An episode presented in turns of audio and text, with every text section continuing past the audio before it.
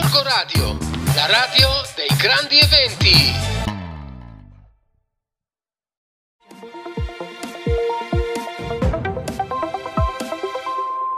Amici di Gorgo Radio, buongiorno. Sono Tommaso Garella, Gazzetta della Martesana.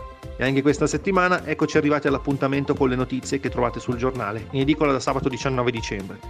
Qualcuno di voi avrà sicuramente letto dello studio che dice che il Covid circolava tra noi già a novembre dello scorso anno.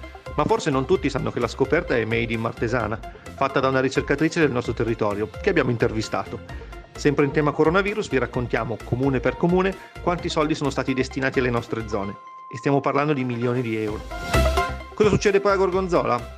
La scorsa settimana vi avevamo detto che Gesù aveva tenuto uno speciale pass per evitare il coprifuoco nella notte di Natale. Ma il prefetto non era d'accordo e ha negato la processione, che non si svolgerà più a mezzanotte ma sarà anticipata. Vi raccontiamo tutti i dettagli.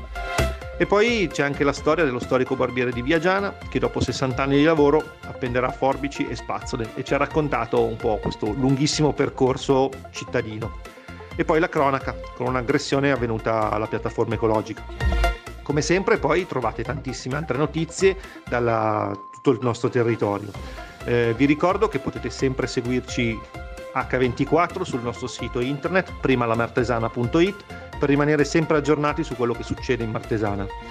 Sono poi anche gli ultimissimi giorni della nostra iniziativa solidale. Potete andare sul sito Caro Babbo Natale Vorrei, scrivere la vostra letterina Babbo Natale e aiutarci a donare un pasto a una persona bisognosa. Stiamo aspettando le vostre letterine e come sempre ci vediamo in edicola. Ciao!